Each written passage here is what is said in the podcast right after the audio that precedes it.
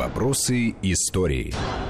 Здравствуйте, уважаемые слушатели. В студии Вести ФМ Армен Гаспарян, член Центрального совета Военно-Исторического общества. Армен, приветствую. Приветствую.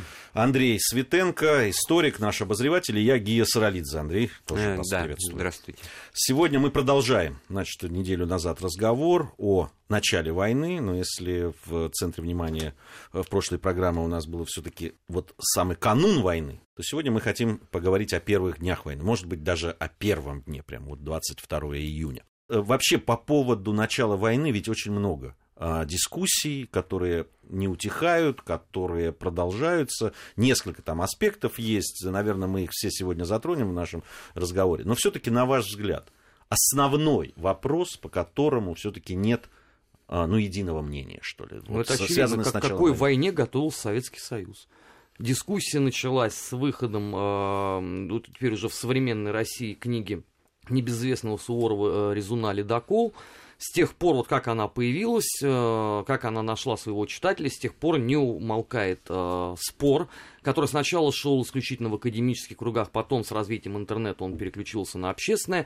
К какой войне готовился Советский Союз, для чего надо было стягивать э, войска в Белостокский выступ и так далее и тому подобное. Вот это главный, пожалуй, вопрос, о котором спорят. Почему спорят? Потому что э, сугубо, например, научную монографию Михаила Ивановича Мельтюхова э, «Упущенный шанс Сталина», ну, не каждый осилит, да, там, по-моему, девятьсот страниц, причем это действительно очень серьезная подробная монография, а проще рассуждать об этом непосредственно с такой общественной, я бы сказал бы, дилетантской точки зрения. Сталин собирался напасть, ну, например, там шестого июля сорок первого года, немножечко он не успел развернуть все силы, именно поэтому, значит, было заявление лидеров Третьего Рейха о том, что это, по сути, превентивная война и так далее и тому подобное. Очень удобная трактовка. Кстати, сейчас она пользуется безмерной любовью теперь уже не только в Прибалтике, да, но и на э, Украине, потому что, ну, это очень легко все объяснять. Коварный Сталин сначала загеноцидил э, всех в так называемом Голодоморе, потом добил остатки,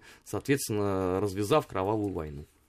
Все очень просто. Андрей, вы согласны, что вот именно ну, это... это... это же пародия на карикатуру, то, что сказал сейчас Армен, в данном случае ну, сознательно сгущая, так сказать, краски, пережимая, да, но на самом-то деле вот... все в пространстве серого здесь лежит.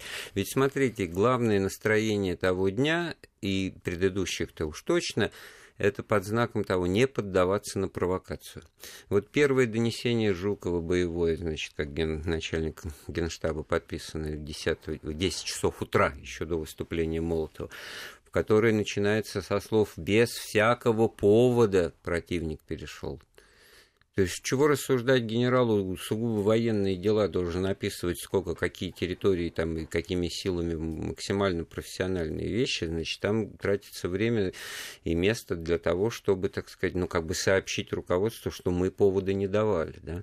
Вот этот бедолага несчастный Павлов, которого тоже вот по-дилетантски, значит, сейчас принято обвинять во всех грехах, значит, командующий Западным фронтом. семьдесят пять лет уже как обвиняют, да? Да, просто под раздачу человека. Попал, оказался крайне в этой ситуации, когда нужно было на кого-то списать, ну, действительно, провальную ситуацию именно на Западном фронте. Он, не имея приказа совершенно четкого, определенного в первые минуты, когда, значит, началась агрессия, он же вынужден писать, обрушиться всей своей мощью на противника и опрокинуть его. Это что, достоевщина какая-то, литературные образы, да, потому что у него нет полномочий писать «открыть огонь», перейти в контрнаступление. Когда приходит директива вскрыть пакеты, значит, вот в час чет, знаменитый там красный, значит, за семью сургучными печатями, что там обнаруживают командующие? Приказ перейти в наступление. Но тоже, в общем-то, значит, перенести... А что Сталин это скрывал? Мы будем вести войну малым, малой кровью на территории противника. Но это вообще в уставе РКК вот было записано, да, в тысяча девятьсот тридцать девятом году, что мы будем самый наступающий из всех наступающих армий мира. Поэтому вот то, что поэтому... Армен сказал, что да, не только Белостокский вы, выступ, там и Сандомирско-Львовский. В ну, просто Белостокский самый да, рас, распиаренный с этой точки вот, зрения. Почему там были сосредоточены огромный, так сказать, контингент войск, что потом вот эти ужасные цифру количества пленных-то и они и составили в первые недели месяца войны, оказавшиеся, попав в такое, значит, программное окружение, значит, глубокое эти, эти части. Самое интересное, что вот очень много у Жукова, причем с вариациями, с редакциями, что он пытается, вот картинка-то какая, что он пытается дозвониться до Сталина, а Сталина не будет, он отдыхает. На самом деле, конечно, Сталин не отдыхал, и потом это у Молотова этого мы находим. Все они, так сказать, называется, вот родовые травмы этих воспоминаний, да? Надо вспомнить об эпохе, когда они составлялись. Вот, и если уж сразу переходить к, к, уже вот к нелюбимому вами, так сказать, морально-этическим характеристикам, то Куда я, ж без я, них? я хочу вооружиться и призвать к себе на помощь Константина Симонова. Вот у него вот проникновенный поэт и автор, и очень много он писал вот именно в стиле той эпохи, понятной вот по настроению. И он в своих дневниках сорок первого года вот сформулировал эту мысль, что самый главный вот урок и шок от этой агрессии, от этого нападения, это был удар по системе культа личности, это был удар по вот этому, значит, режиму, который был весь закручен на решение, волю и мудрость одного человека, что всех остальных повергало в ситуацию, не надо думать, с нами тот, кто все за нас решит, надо, так сказать, соответствовать общим требованиям, поэтому там повода для провокации не даем, значит, сказано нет, значит, нет, никакой самостоятельности. То есть вот этот вот тезис, он очень актуален, он всегда был, он и, и сейчас, как мне кажется, очень актуален,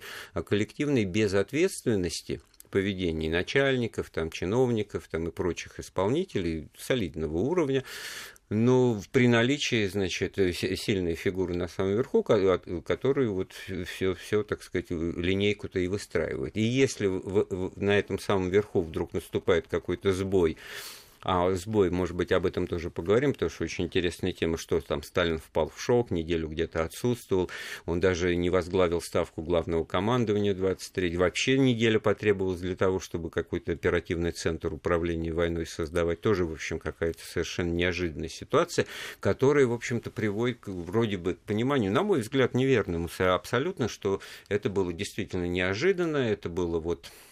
Мало того, что вероломно, что тоже отдельная проблема, какая могла быть у нас вера там, в фашистов и в гитлеровцев, мы прекрасно знали всегда, чего они хотят и могут с нами сделать. Вот, поэтому, значит, в, через эти пассажи вот, вероломные, Сталин это несколько раз упоми, упоминал, акцентировал внимание, значит, что-то здесь... Но это было здесь, внешнеполитически что, необходимо да, для да, этого. Что-то здесь вот оно что, опять Лондону адрес подавал, да, значит, сигнал. Но это а вот я, кстати, вероломно, это для внешнего... С Андреем. Да. Внеш... Для внешнего потребления и для внутреннего. Вот от вероломно. Нет, да. это, это прежде всего э, для внешнего употребления, потому что надо понимать, что когда Сталин произносит эти слова, это уже третьего июля. Э, конечно, двадцать второго июня, безусловно, в первые часы существовал коллапс абсолютный, да, и в Генеральном штабе, э, и в правительстве, и так далее, и так далее. Но я хотел бы обратить внимание на работу эн ка вэ дэ двадцать второго и двадцать третьего июня. Потому что, как известно, первые партизанские отряды на территории Беларуси стали формироваться вечером двадцать третьего июня. Что говорит о том, что тезис Андрея, конечно, вне всякого сомнения, что пусть думает гениальный вождь, а мы тут такие простые винтики, он, безусловно, существовал, но были и исключения из правил. У нас просто все время... Э, После э, оттепели Никиты Сергеевича Хрущева у нас эн ка вэ дэ куда-то выпадает из этой картины. Но это исторически несправедливо, потому что э, Народный комиссариат внутренних дел э, внес гигантский вклад и до сих пор во многом не оцененный э, в разгром нацизма. У нас в результате до, до, до, дойдет же вообще до абсолютного абсурда, что э, начнут просто... сами э, занижать число успешно проведенных радиоигр. Только за последние годы более-менее удалось восстановить э, полноту картины. Поэтому, да, конечно, действительно был шок и непонимание, но были люди, которые на свой страх и риск начали действовать так, как это э, было необходимо. Ну, я, я, я поддержу тебя, может быть, тебе странно покажется, вот как раз ну, на, на фоне более открытых, легальных, так сказать, фигур. Вот э, адмирал Октябрьский, вот адмирал Кузнецов. Вот почему-то так получилось, что для Черноморского флота и в целом для вэ эм эф это нападение не стало неожиданностью. Там были отбиты и воздушные налеты, и контрудары тут же оперативно проведены. И все это действительно связано во многом с личностью этих ком- командиров, особенно Кузнецова в первую очередь, который, значит, и вот из его воспоминаний это следует, он, в общем-то, ситуацию оценивал адекватно и понимал, и уж ни в какой, так сказать, шок да, не Я правильно не понимаю, впадал. Вот все-таки про коллапс, о котором Армен сказал, он, судя по тому, что вы говорите, и Андрей, и Армен, коллапс был. но при этом где-то там, где оказались личности, да, другого склада, там это, этот коллапс был как-то нивелирован, и все-таки получается, что зависело от личности тех людей, ну, которые ну, находились ну, на местах. Ну, давайте посмотрим. Да, Народный комиссариат э, внутренних дел, да, Берия коллапса не допустил. А, Народный комиссариат иностранных дел сработал как часы во главе с Молотовым, да, тоже никакого коллапса. А, Народный комиссариат транспорта работал без боев. Главная проблема состоит в том, что порвалось там, где дол- не должно было рваться, да, это Народный комиссариат обороны. Вот отсюда, собственно говоря, от вот этого бессмысленного... Но я бы не стал идеализировать поведение уже всех вот сотрудников спецслужб, потому что есть тоже очень печальные, драматические, очень такие откровенные показания, что одними из первых из Белостока, ну, это тогда была территория Советского Союза, со всеми нашими, так сказать, службами... Нет, я про глаз в данном случае говорю, а не, вот, не, не, не только партизанские отряды, а вот первые, значит, экипажи, что называется, со скарбом домашним как раз сотрудников эн ка вэ дэ, сотрудников наркомата госбезопасности, которые, значит, начали да, были, бежать. И партийные, и советские руководства. И это тоже производило впечатление на рядовых, что называется, граждан, на население. Ну, потому что психология поведения не изменилась уж, поверьте мне, за эти семьдесят лет. Все побежали, я побежал.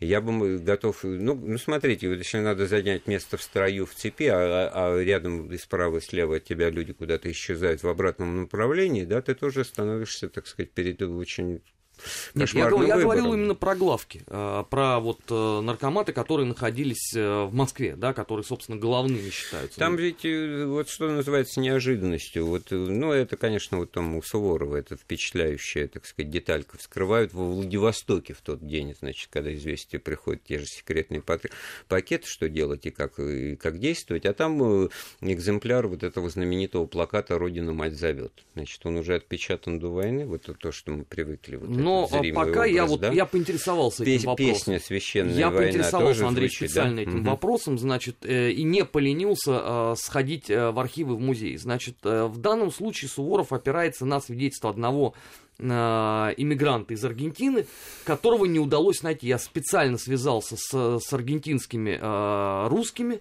Никто и никогда в жизни не слышал эту фамилию. Это во-первых. Во-вторых, до сих пор не обнаружен э, ни единый предварительный тираж этого плаката, а самый первый датирован началом июля тысяча девятьсот сорок первого года.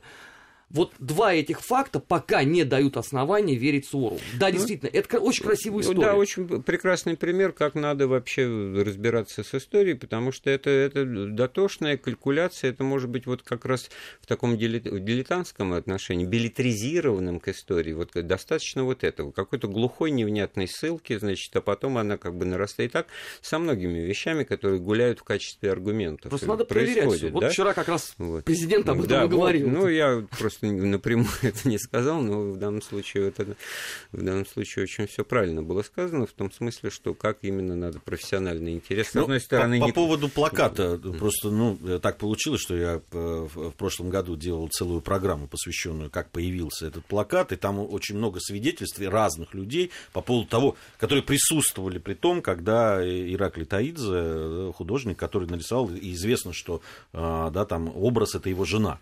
И, и, и там было несколько человек, которые присутствовали при этом, когда, и он, известно, что он появился в конце июня. Да, уже напечатан там, и это был в июне. Причем его печатали сразу в нескольких типографиях, да, все, все вот эти вот образцы, они сохранены, просто мало кто, опять же, взялся, да, вот условно, коли мы Суворова затронули, взялся разоблачать попунктно все, что там написано, что у тебя жизни не хватит, ну, это объективно. Но в данном случае что гораздо важнее то, что и этот плакат, и вообще вот вся образность и эмоциональность, которая вот начала формироваться буквально с первого же дня войны, она вот шла вот в таком направлении вот преодоления вот этой узкоклассовой, пролетарской, большевистской, советской, с опорой на... тысячелетнюю... Первая агитация — это чудовищно абсолютно, потому что в первые дни э, наш э, агитпроп выдавал тезис один э, чудовищнее другого. Там, например, что э, русские монархисты э, везут, значит, Гитлера, чтобы он восстановил династию Романовых. У нас вот такие вот листовки выходили. И отрезвление такое вот э, агитационное у нас начинается все-таки с середины июля.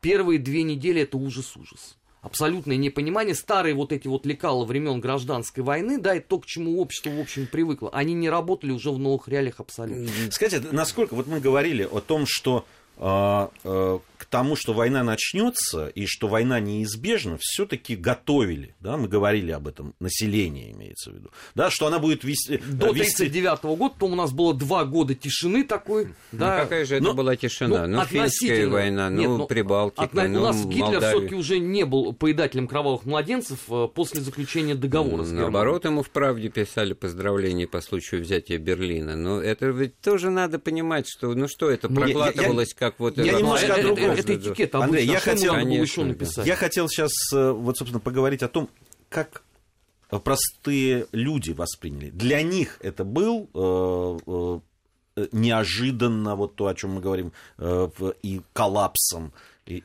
вот что произошло. Для Или... обывателя, да. Условно, комсомольско-партийный актив, выражаясь тем языком, воспринял это все абсолютно нормально, потому что морально они к этому готовились, потому что наша агитация на протяжении многих лет говорила о том, что все равно как бы мировая революция, это э, должно, значит, вбить э, осиновый кол э, э, в сердце последнему фашисту. То есть вот с этой точки зрения партийно-комсомольский актив, они же первые пошли в военкоматы, да, и они стали во многом э, опорой э, всего вот этого процесса, который называется всеобщей мобилизацией. Для обывателя, конечно, это было во многом ударом. Достаточно фотографий посмотреть. Тоже мозаика, потому что вот достаточно сказать, вот если бы я начал, вот у меня в семье, я очень, я с детства это все интересовался, спрашивал, благо было у кого, и в моем понимании там не было неожиданности от того, что наступила война, хотя бы потому, что никто не спрашивал, а кто на нас напал. Это было очевидно. Как это было бы сегодня, если вот вдруг, не дай бог, да? Это было очевидно. Поэтому, значит, ее ждали, ее, так сказать, мыслями отгоняли, но когда это случилось, это вот, ну, ну вот это, это случилось рано, и да, вот это неизбежность, да. С другой стороны, вот на этом месте возникают два разных понимания. У кого-то, и таких было немало, вот мне мама рассказывала, ну, детские свои, но она даже говорит, вот, ну, наконец-то, вот они напали, сейчас мы их быстро разгромим, потому что Красная Армия всех сильнее. Мы дум... Они думали, что мы нищие, а у нас таких самолетов тысячи, это все, так сказать, тоже работа. Ведь, понимаете, агитпроп работал, эти вот прекрасные фильмы, там, довоенные, предвоенные, они все мобилизовывали на, на борьбу. Они, они только на... на это и были настроены. Да, настроены, и, в общем-то, это все было не на пустом месте, потому что в другом разговоре об экономике военной мы бы, так сказать, только и оперировали этими показателями. Да? Другое дело, что настолько неожиданно и кошмарно начали развиваться события, что Сталину уже через месяц, через два, и вот выступая седьмого ноября сорок первого, выступая на станции метро уже, значит, в условиях бомбардировок Москвы, значит, Маяковская, говорить о том, что у нас вот теперь вот нет, нам нужны танки, нам нужны самолеты, нам нужна помощь, да, их, этих танков и самолетов, которые были в июне, их уже не было, да. И никто не ожидал ситуация... просто удара такой Кон... силы. Конечно, поэтому, значит, вот понадобилось ему время для того, чтобы прийти в себя и вот осмыслить происходящее, потому что он, вот двадцать второго июня, как мне кажется, вот по всем документам, если их дотошно читать, и выступление Молотова, в котором очень много чего-то такое говорится, каких-то а он, деталей... А он, кстати, редактировался лично Сталином. Вы там знаете, его там, значит, в двенадцать часов он сообщает, что, значит, бомбардировка там и Киева, Житомира, Севастополя, Каунаса, четыре места только указано конкретно, привели к гибели двести человек. Идет бомбардировка. То есть еще вот такое чувство, что если вдруг там дадут задний ход, то, то ну, мы, естественно, предъявим претензии и прочее, прочее, но мы как бы оставляем дверь, дверь еще приоткрытую для того, чтобы это все дальше не стало расползаться и не, не вылилось в то, во что это вылилось.